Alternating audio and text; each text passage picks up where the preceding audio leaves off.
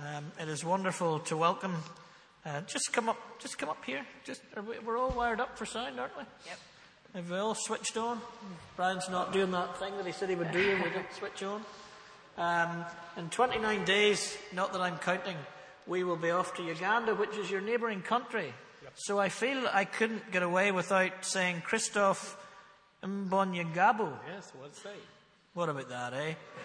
um, it took a bit of practice there, but uh, it's wonderful to have you. And Diane Holt. Diane, we're starting with you because you're the one that gave us Christoph. So tell me what you do and how you first came across Christoph. Okay, so I have two hats. I work three days a week for Tearfund, and I work two days a week for an organisation called Thrive Ireland that was birthed out of Tearfund to bring um, learning for the church in Ireland from an international development setting. Uh, but I, my role, it's a very long title, uh, is the development facilitator for the Inspired Individuals program in South and East Africa. So, Christoph, this is with Tearfund. Christoph is an inspired individual. So it's a, it's a leadership program that focuses on the individual, not on what they do. The, it's really to journey alongside um, leaders within their own countries, um, bring them together into cohorts of people who do similar work, but in other contexts. Because often, the, if you're working with leaders in a very difficult, edgy type of ministry, they're not often supported by the church in that because the church aren't quite getting what they do. Um, so it's really about bringing mentoring, coaching, pastoral support, bringing them to, together with groups of others for mutual learning and understanding and a sense of belonging and I'm not on my own. And also this is a peer connection trip. So though most of our peer connection trips are actually in Africa with others, because of the learning that we both felt we had in terms of Northern Ireland in Rwanda and Rwanda in Northern Ireland, Christoph wanted to come for his peer connection visit to Northern Ireland to seek to understand and learn something from our context. So, how did you first hear about this inspired leader then? I mean, did, well, somebody... he was nominated as part of the program, okay. um, and I think it's just through connections in, in Africa that Tearfund would have had. He's in his third year; he's about to graduate this year. Um, and he, well, he'll tell you himself, but he, he, heads up an incredible peace and reconciliation ministry that brings together um, victims of the genocide and survivors with their perpetrators to go through a journey of reconciliation and forgiveness. Okay, Christoph. Tell us very briefly, because we want to get into some of this leadership and look at the leaders we have in the house probably before we, we, we leave here. But tell us a little bit about your story and about the, the CARSA ministry. Thank you very much. Uh, I was born in east part of Congo. That's the DRC. Uh, by then it was Zaire. Uh, basically, when I say that, brings some questions in your mind being Rwandan who was born abroad. But that's part of our history uh, because my parents and grandparents had moved or had fled towards that part of uh, Congo uh, from 1959 as being of the beginning of the Rwandan conflict uh, when uh, our colleague, I mean, it was uh, all the issues coming together for many years with the hatred and the division and the colonial legacy and all that. When the group called the Tutsi won the power with the king, then the king was thrown out of the power with the minority Tutsi, and most of them uh, start fleeing Rwanda. So I was born there, and then um, until I was, you know, a teenager, and that's when again the issue comes in Rwanda. Four years of civil war, which turned became the genocide in 1994. So came in Rwanda for the first time in 1995 as a young student and you know, went through, uh, first of all, experiencing, looking what people in Rwanda had experienced, because by then we still we could find dead bodies and still around in Rwanda. But I had left my family in DRC, where after the genocide, most of the perpetrators had fled and went to that part of Congo with over 2 million people, refugees, you know, in the camps. And so as I was in Rwanda studying, living back my family in DRC, two years after 1996, my family and other people in their village got attacked by those uh, genocidaires or those who were involved in the genocide, the genocide, in Rwanda who had fled. And so then my family had to f- kind of flee back to Rwanda after many, many, many years, but leaving everything behind them because, you know, cows and other things were stolen and killed and all that. but also lost my, my young brother into those circumstances.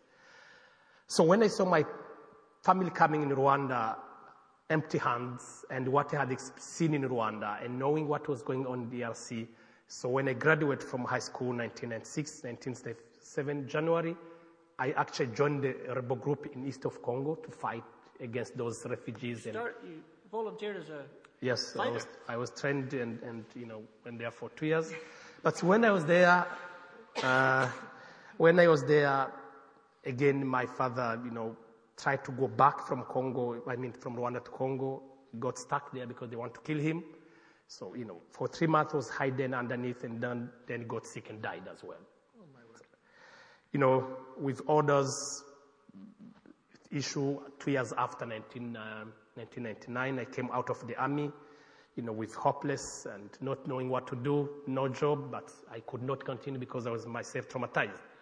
And so through that, those circumstances, one of my neighbor, who probably who was a Christian and saw how I was suffering, invited me to their church. And then I went to their conference. And that's when I heard the gospel and received Jesus and got saved.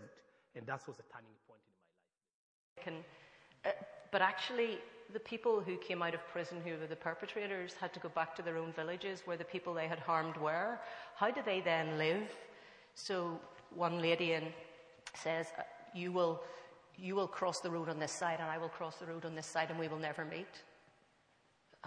But every time your stomach's churning and you feel sick, and so there's something about the importance of enabling forgiveness to, to happen and, and God being a part of that process that was just so powerfully, you know, nearly a million people in 100 days, it's just impossible to get your mind round.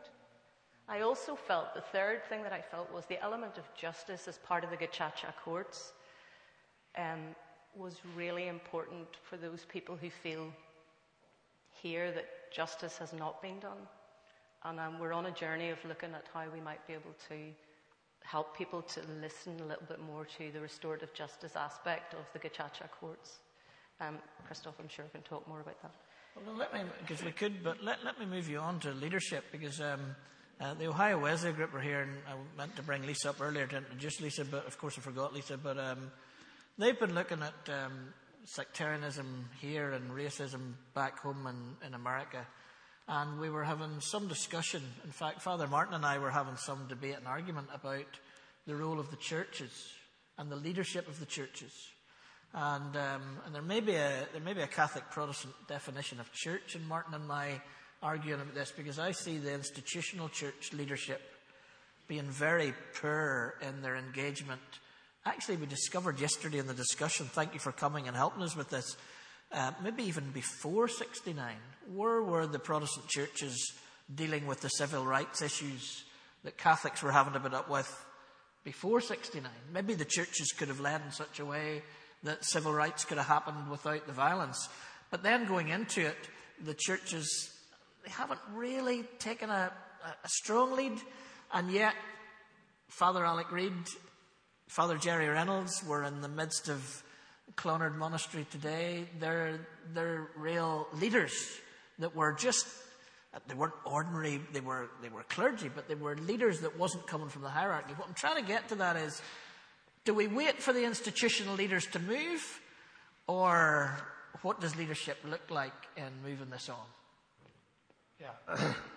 First of all, talking about the church and uh, the leadership in the church, in our context, I have to mention to you that in 1994, when the genocide took place, over 95% of Rwandans were calling themselves Christians.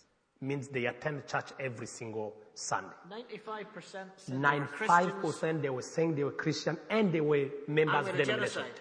And then the genocide took place. Wow. Means if we are courageous enough, we would say the genocide from a Christian killing fellow Christians. And if you hear that, mm, like, you know, it sounds like something impossible, but you need to look that back from the history. First of all, the church was not uh, a way, or the church has been part of the issue before the genocide. I mean, the church was supporting the government with all the divisive laws in place in the country, but also the church uh, basically was even divided from its foundation.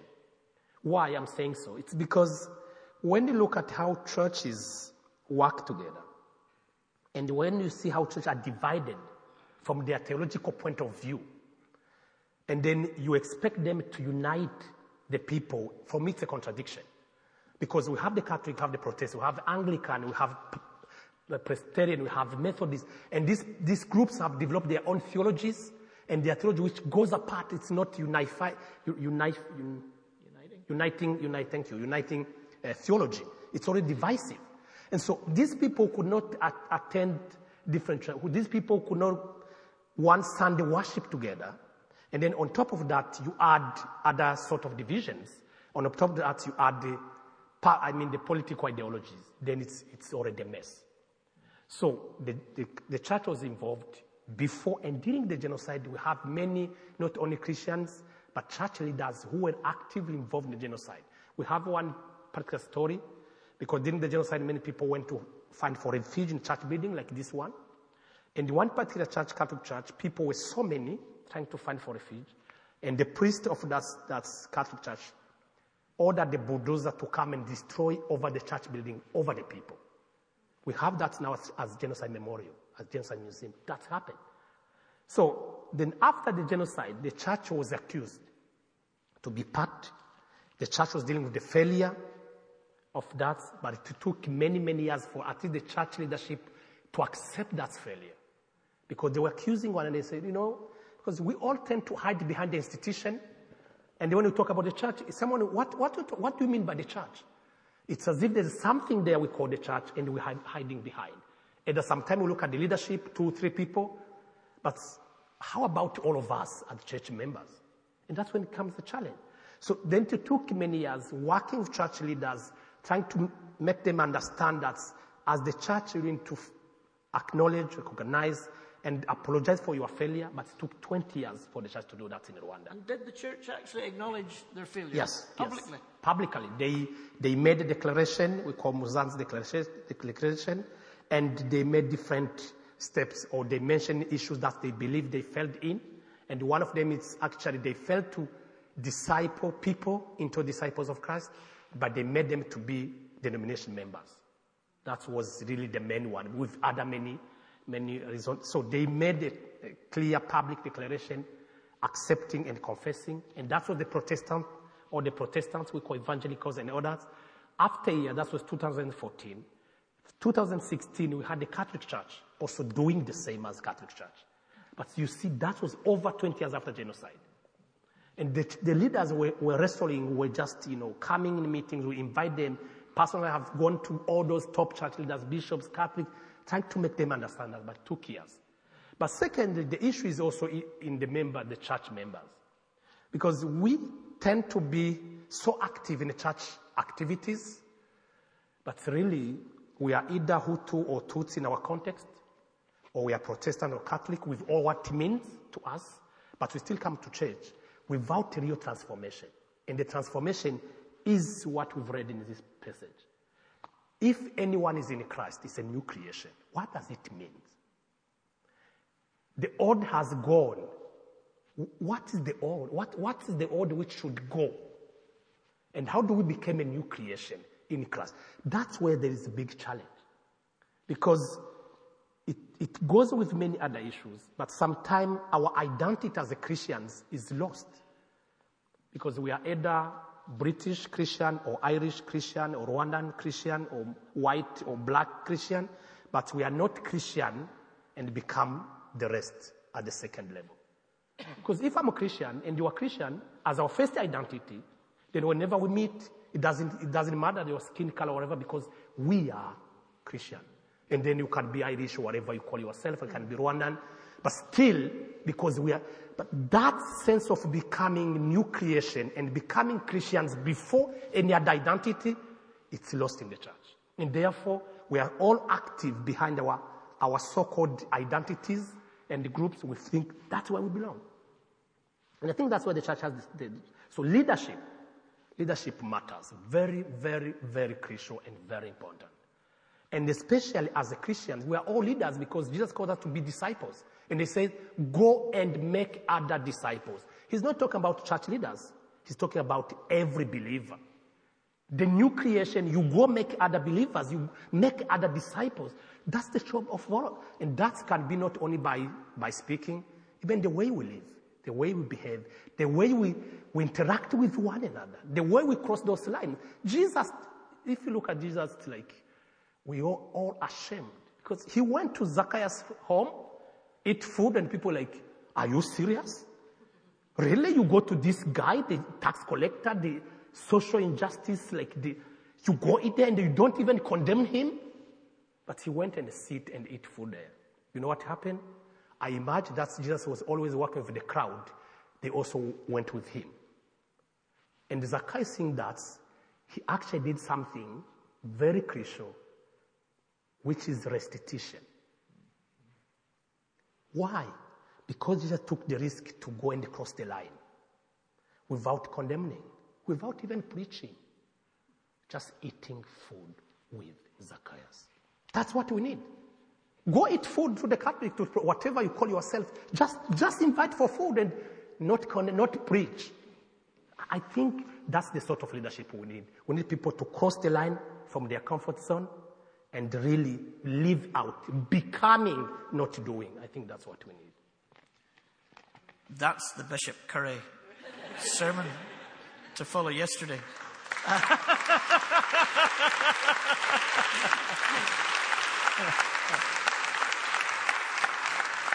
And I have other questions, but I'm not going there because I think that's what we need to hear this morning and that's where we need to go from this morning. So, can we thank you? We will have other questions for these guys afterwards um, and find out a little bit about what Diane does and maybe how we can benefit from Thrive Ireland as well. But I don't want to take away from that wonderful.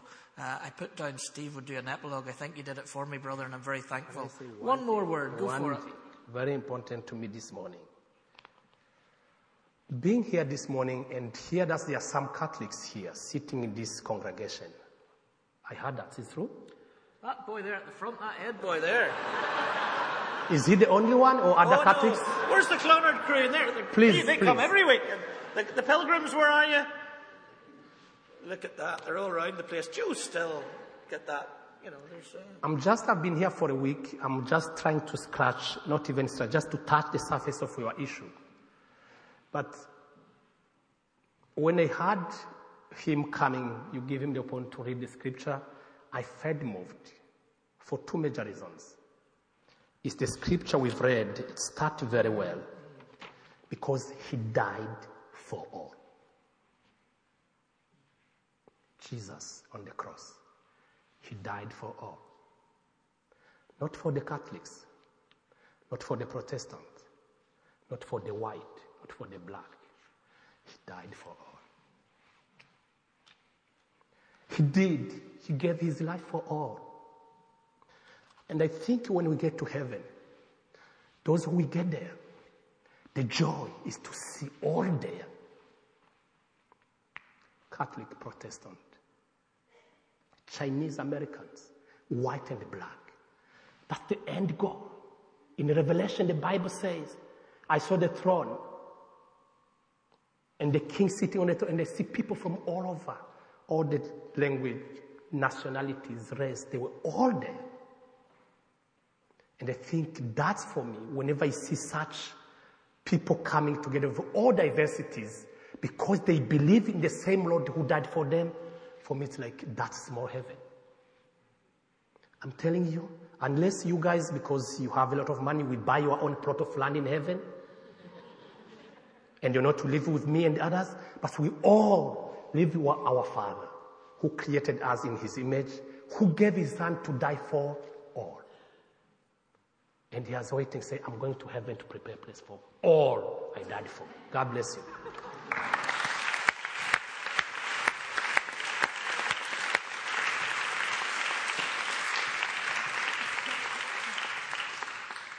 I'm emotionally racked. I was. Uh baptizing the, the, the, children, I was emotional. And then when, um, when Ed said it was one of Father Gerry's favourite pieces, I still miss him so much. And then hearing uh, Christoph, and thank you, Diane, too. We do want to hear more about Thrive at some point. And we are, as Clonard Fitzroy, going to follow this up in late September and early October with two Sunday evenings where we will be thinking a little bit more about some of the stuff um, that is bringing back from Rwanda. Um, so please look out for those um, when we come back for the autumn session. Let's pray together.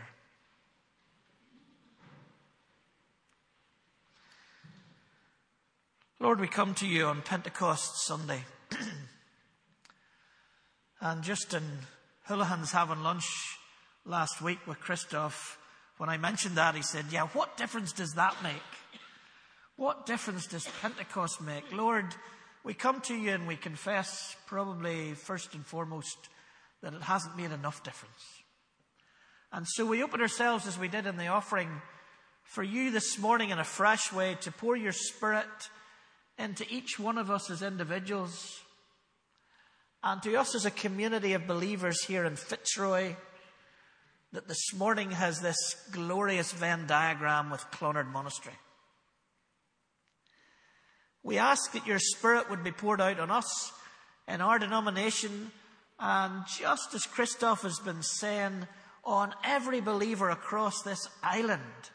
We pray that your Spirit would be poured out in such a way that the old would disappear and the new would come. And therefore, that your Holy Spirit would point out to us what the old things are. What is the brokenness of our fallen nature? What are those parts of our DNA growing up in a unionist or nationalist or loyalist or republican or black or white community? What are the things in our culture that have been caused by the brokenness and the fallenness of our humanity that we need to see as the old. And then we pray your Spirit would give us the courage to repent from that, to acknowledge it, to confess it, and to then start looking at the new. Lord, help us to imagine a world where the Holy Spirit poured out on every believer would be revealed in the way that we relate to our husband or wife or mother or father or friend or sister or brother or neighbor or enemy.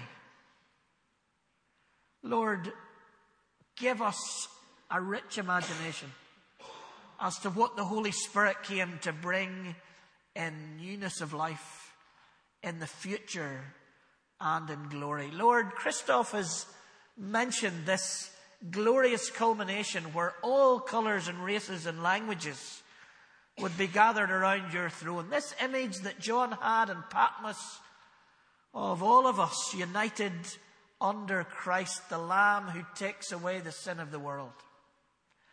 And Lord, I go back to that story I tell so often from Robben Island, where the prisoners were learning English and maths and politics and economics in a place where they were always going to be prisoners.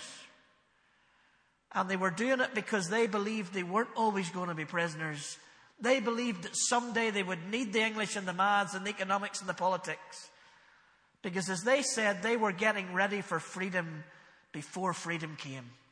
Lord, your Spirit being poured out into our lives is to enable us to be ready for heaven before it comes. To be ready for your kingdom coming in its fullness before it comes. And so we pray today that every one of us would see ourselves as leaders.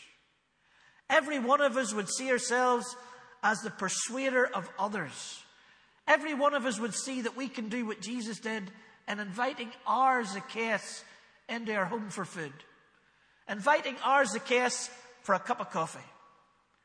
Lord, we pray you would call us, anoint us, pour out your Spirit upon us, that we all might be part of that calling to make disciples of all nations, to be ministers of reconciliation, and to bring your will on earth as it is in heaven. Lord, we offer ourselves. Fill us by your Spirit and send us to bring that kingdom. In Jesus' name, Amen.